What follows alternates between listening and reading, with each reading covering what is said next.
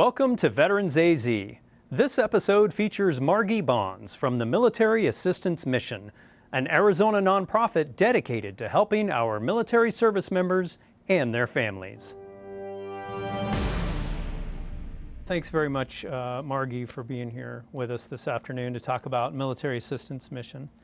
Um, the Military Assistance Mission was founded after you lost your son Michael, who was serving as a Marine in combat. Can you tell us a little bit more about Michael?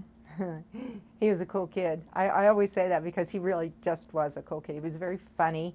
Um, but when it came to um, serving our country and being a Marine, he was very serious. And I was like, wow, this is something I had not seen. So, yeah, he was really very much a warrior.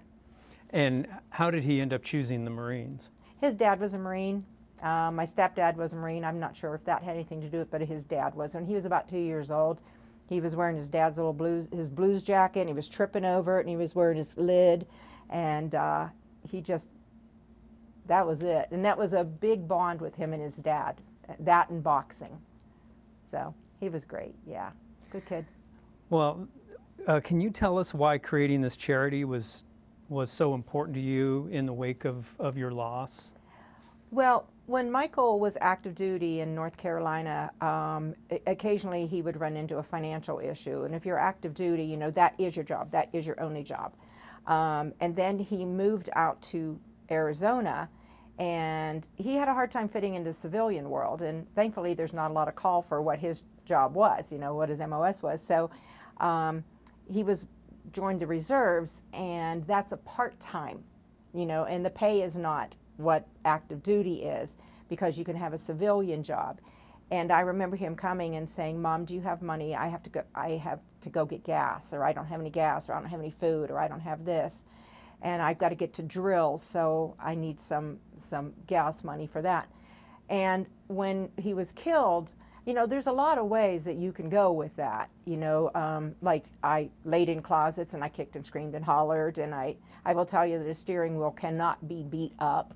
I've tried that, um, but I realized that the most important thing was helping, and that's what he would want. And I had to pull up my Marine Mom bootstraps and help somebody else's kid because I don't want them to not have gas money or have food or not be able to pay their rent while serving our country. Was it a surprise to you that our military members had these financial needs? It was because everybody's, you know, hears that if you're in the military, you make a lot of money. And that can be true at a higher rank. Our lowest rank, which is what MAM serves, that is not the case. So I was very surprised that that was a thing, you know, because they say, oh, well, they got health insurance and they've got education, they've got this and they've got that. And it's like, oh, well, then they're fine. But they're not. So we help the ones that are not. So who specifically does MAM serve? Uh, rank E5 and below. Um, across the board, we help all branches. And um, so that is our lowest enlisted service members. And that actually qualifies us for the charitable tax credit because they are um, working poor. Some of them are very working poor. And tell us a little bit more about uh, about MAM. Um, how did it come to be? well, it's Michael Adam Marzano is my son, and Military Assistance Mission is the organization. We call it MAM for short, which is Michael's initials. So um, it came to be because I saw the need and I knew I wanted to help. And at, when I was naming it, it was funny. I, I took about a month. I, I, would, I would have this little piece of paper on the bathroom sink, and I would write down Michael's legacy, Michael's mission, Michael's this. And I realized that that really wasn't going to help people understand what the need was, what we were there for. Um, it was great to name it after him, but I really want to help people. So I wrote, I would start writing down military, and then assistance and then mission and then one day i swear there was just this light from god and uh, it said ma'am and i'm like there it is so that was how it got its name so you came up with the name and then yeah. you needed to take your willingness to help as as one individual and make it bigger How, how did that happen? Well, that that's a lot of work, a lot of hours, and, and just a lot of determination. Um, I have a great board of directors, and some of them that were on my board back then are still on my board now. And you know, you can't do it without your board and, and then your team behind you. And people are very patriotic and they want to help, whether they volunteer or you know whether if we have a position and they come to work for us. Um, but um, or they will say, "Hey, um, come and speak to our group," so that they can help us raise funds for certain things. So um, it just all kind of fell into place. I think I have a higher power that's doing that. Well, um, can you tell us um, what you would say MAM's most important uh, role or mission is uh, for Arizona's service members? um, provide a roof over their heads, um, keep the utilities on, keep the car, um, well, keep the car, period. Um, so we help with food, rent, mortgage, utilities, insurance. Uh, we have a couple of education programs and we have morale programs. So we make sure the kids get Christmas gifts and we have baby showers and we do seats for soldiers and um, so they can go to games and get a little bit of respite from the everyday worries. I don't know if you know, we had 750 service members leave, I think just Saturday or whatever, on a bus to head out, and they're going to be heading overseas. So um, and, and, and so you were there uh, as part of that? my team was there, yes, and we, we could instruct um, families, you know, if you have a need. And we had five applications today, just today, of of uh, rent and a lot of rent, mortgage, and I think it was a couple car and one utility. So it was very, it was a very busy day, very busy morning. And that's interesting because I think a lot of us who, who have served understand the, uh, they say that the, the spouses also serve. And, and so you were there for those spouses and families. Do you know, I remember years ago getting a phone call, getting phone calls when we had active OIF, OEF going on and the families were back. And I remember getting a phone call from a really young girl because she got married and then, you know, right out of, we're at home and then off he went and she was like, how do I make a roast? Like she really had no idea. So I walked her through making a roast. And, you know, some of them don't know how to do a checkbook and some of them just don't know how to pay the bills. And so we're there to um, help with the finances, but if there's any kind of guidance like that, we're there too. Margy, can you talk a little bit more about the, the financial side of things? MAM is a 501c3 Yes. nonprofit, so uh, you raise money so that you can provide money to help. Yes, everything we do, we provide grants. So we we pay the bill directly. Like if it if it's a utility bill, then it money's paid directly to the utility company. If it's mortgage, same thing with the mortgage company, or rent straight to the landlord. We do not provide money to service members. The closest that they come in form of that would be like food cards, food gift cards, or. But um, so in order to do that, because they don't pay us back. I we I- they're paying they're working paying my freedom, so they don't pay us back. So in order to do that, we have to go find funding. So we are always searching for funding, and we're not government funded; we're publicly funded. And so, what are your major sources for funding those programs? Um, we get a lot of grants, which is which is great, but the public is really wonderful. And veterans, veterans are amazing. You know, they really are. And you know, sometimes you'll you'll find a salty um, Vietnam vet who's still angry, and I just you know will say, would you want somebody to have treated you that way? And they don't. They didn't. They just want to vent. So I let them vent, and then we have a conversation and then they're very good at helping their brothers and sisters.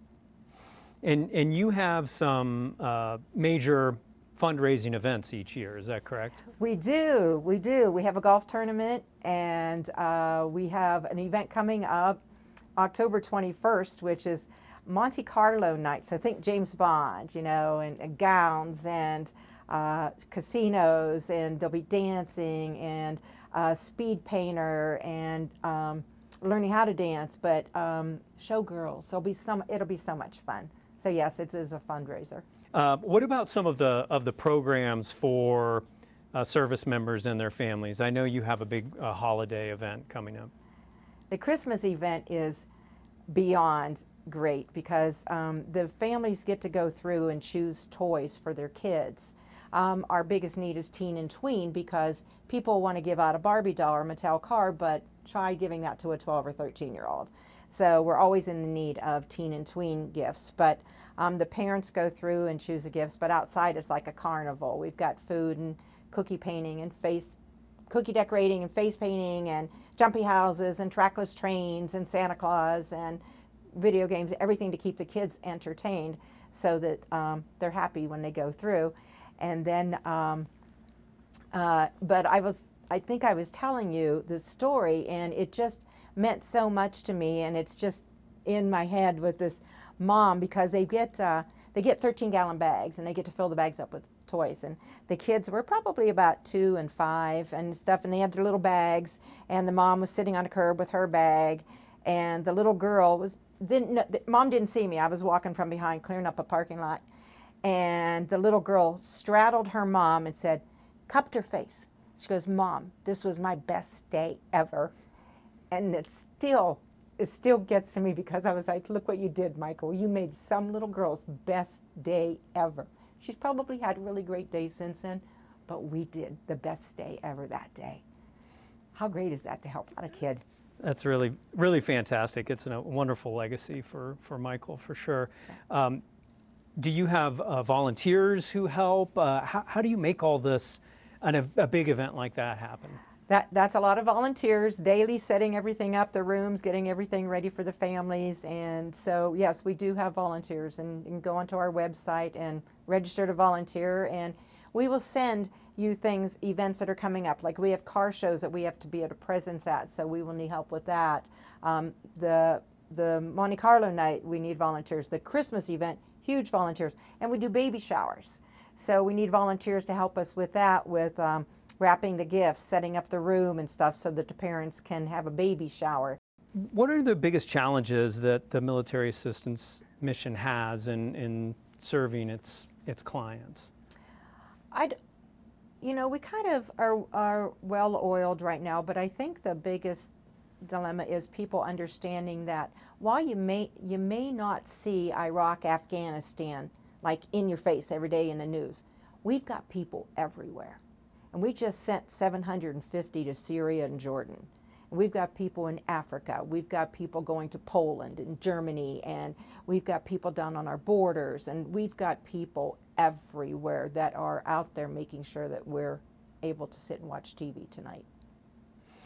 You obviously have uh, forged some excellent connections with the military units and the military community in Arizona because uh, you have to let those service members know about your your programs. Can you talk a little bit about the relationship with the with the reserve and active duty units here in the state of Arizona? Well, there's always a lot of change of command. You know, there's they're switching out every two to three years, but uh, you know, word of mouth, um, and and it really is word of mouth because we got a call from somebody in Yuma at MCAS down to the Marine Corps Air Station. We cover the whole state, so that's still on our border, and um, she wanted to know what we did so that she could share the information. And as soon as she did, it was like, game on. Here come here came applications because people didn't know down there. Phoenix, we're pretty well known, but people didn't know down there that we were here. Even though I've been down there over the years, of course, you know. But um, you know, they let me breathe their air. I like I am still enamored. Even even my son, you know, he's my, always my hero, and his dad. Um, but they they let me in their world, and it's a crazy world. You know, the the book of acronyms for the acronym book for the acronym book is very large, and they speak different language, and they mam the bejeebers out of me, and I keep I you know I get on them. I said, you know, if you keep calling me that, I'm going to make you one, and you know, um, ma'am is my company is like calling me Ford or something like that. But I, the respect is is really great. And so the the experience um, seems like it's been really rewarding.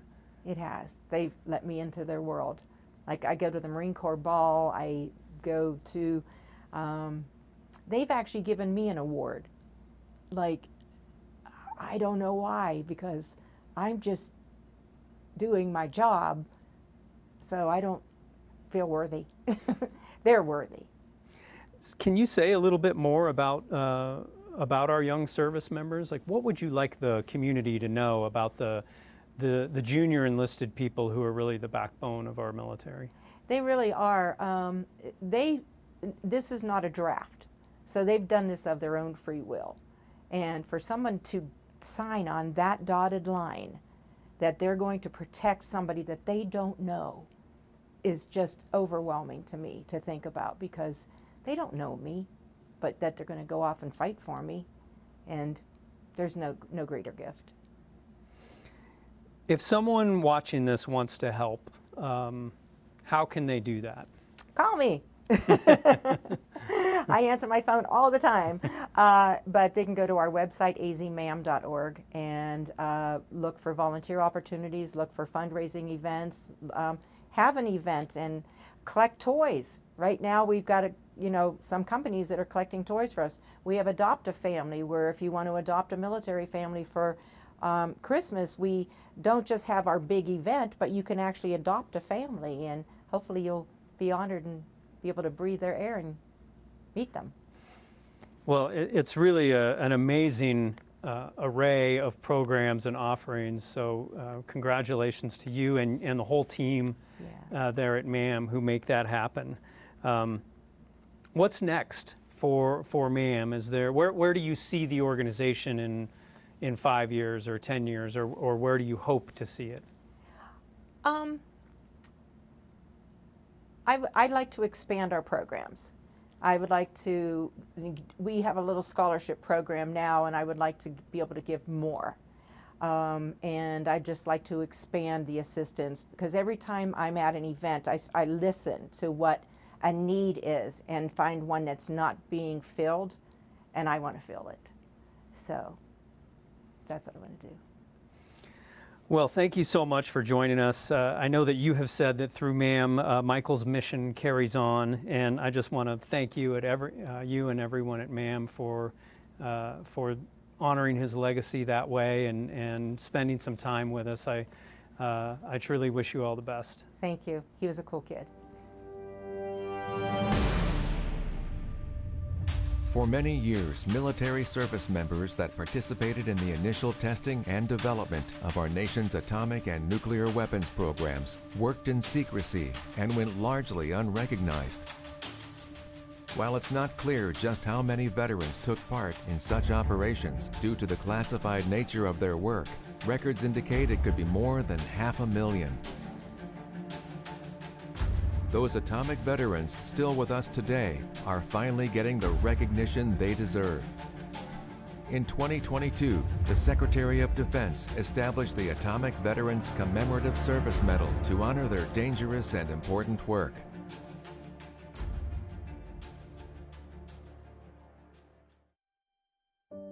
See, when I was a kid, I remember when they dropped the nuclear weapons on Japan in Nagasaki and Hiroshima. I was only nine years old, but I heard, heard the people talking about how much damage it done, had done to the country. And uh, when one of those things went off that we were testing was so much larger, so it, it's amazing and the feeling you get if something like that was to come in on a populated area, it would be devastating. So that you, you, realize how serious this was at the time. My position uh, during these blasts was on the con, which was the top of the ship. And uh, as a result, obviously, I saw most of the blasts that occurred. And most of these blasts occurred about midnight. And uh, this one blast that I happened to see after the bomb was uh, dropped from the B 29, all of a sudden, from a pitch black night, the sky was brightly lit up, startlingly so, from horizon to horizon, just a clear blue like a noonday. Un- unbelievable. It was eerie because we didn't hear any noise and uh, just looked about, just, just wondering what this was all about. I mean, it was something that we had never experienced before. But it just got to be just totally routine. It was no thing. the only time that it was not routine, it was when they did their first big uh, underwater blast, right? And that was really, really interesting. Just imagine this now. It's just like a big boom and just sound like a hammer hitting the side of the ship. Didn't last very long, right? And I, the telephone rang, checked for damage. So I had to walk all around through there. And then that was over, and then the, the whole ship was locked down. All the doors were closed and portholes closed and so forth. And, well, what did you see? What? You talking to me? At the time, I was a first lieutenant and assigned to uh, Fort Benning, Georgia. And somewhere around uh, the early summer, I received word uh, that uh, I was going to be moved to uh, uh, Fort Mercury, or Camp Mercury, uh, north of, uh, of Vegas. And I was to go there to witness some atomic bombs. This is in 1957. And when I got to the site, I was in a trench. And we were probably a mile from where the detonation took place. They tell you when the bomb would be released, and then the countdown to the detonation, and tell everybody to put on their goggles and be in an area where you could be. So you put on your goggles, and they count down, and the tests go off, and you hear a blast, and the light, your glasses light up brighter than any day you've ever seen. I look at the rest of my Navy career, there are a lot of different things that occurred, but uh, th- th- this, I think, from a national security standpoint, was the most impactful. We went there on a mission to make an impact to our enemy at the time, the Soviet Union, and the mission was accomplished. As a result of those blasts, they, uh, they, they went back to their respect, their country, and the, let me put it this way, the Soviets stopped being the aggressor and trying to trying to advance to the uh, to, to to our shores. I mean that I served my country to the, the best that I could and hope that being an atomic veteran is something that we never need again.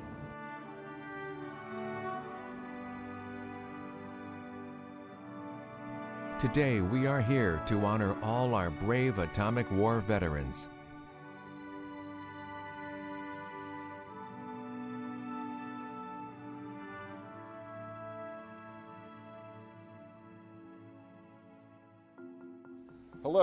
I'm Captain Brad Oster, the commanding officer of USS Jack H. Lucas, the Navy's first Flight 3 DDG.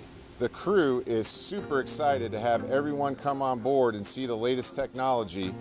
We'd also like to thank the citizens of Tampa, Florida, for hosting the commissioning.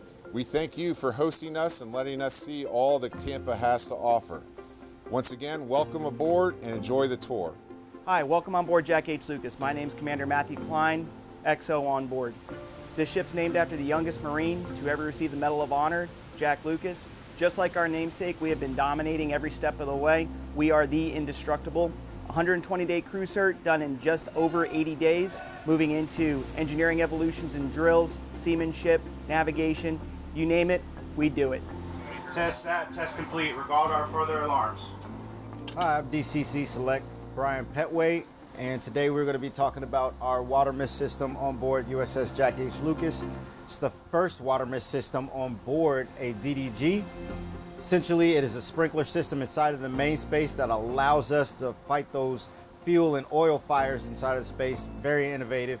One of the greatest systems I've ever seen, and it's something I'm proud to have on board the ship. Hello, my name is Master Chief Brian Jackson, and I'm the Combat Systems Maintenance Manager of Jack H. Lucas. Behind me, the Octagon radar is Spy 6.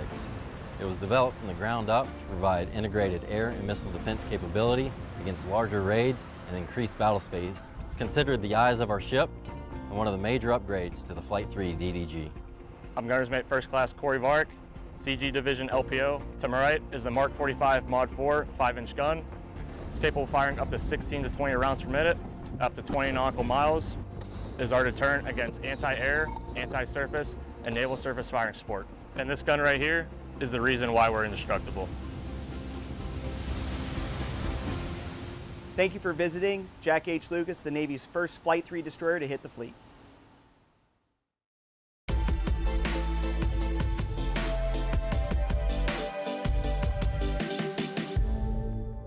General C.Q. Brown Jr. closed out his three year tenure as the Air Force's highest ranking officer, taking on the even more challenging position as chairman of the Joint Chiefs of Staff. His signature strategic approach, Accelerate Change or Lose, provided a blueprint to airmen, senior leaders, and industry partners for pressing the operational, technical, and cultural changes necessary to meet global threats and at a speed ensuring U.S. air power remains supreme. When I became the Chief of Staff of the Air Force three years ago, I expressed the need to accelerate change. My conviction has not wavered. The journey of change must continue to strengthen our national security. It's a tremendous privilege to serve as the 21st Chairman of the Joint Chiefs of Staff, focused on sharpening our warfighting prowess in defense of our national interests. Lower income military families using Department of the Air Force Child Development Centers will see more affordable fees starting at the end of the year. The new policy is in line with the Department of Defense working to reduce the burden of childcare costs. Leslie Smith, Chief of Air Force Child and Youth Programs, says childcare providers are mission enablers with a goal to care for Air and Space Force families. She says the adjusted fees will allow members to get high quality care at a reasonable cost.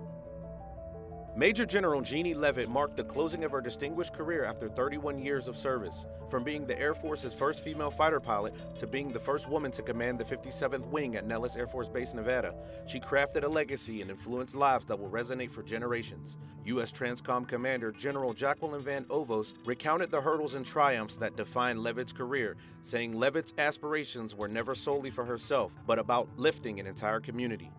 That's your look around the Air Force. I'm Technical Sergeant Vernon Young. Thanks for watching Veterans AZ. Find more information and past episodes at veteransaz.org. See you next time.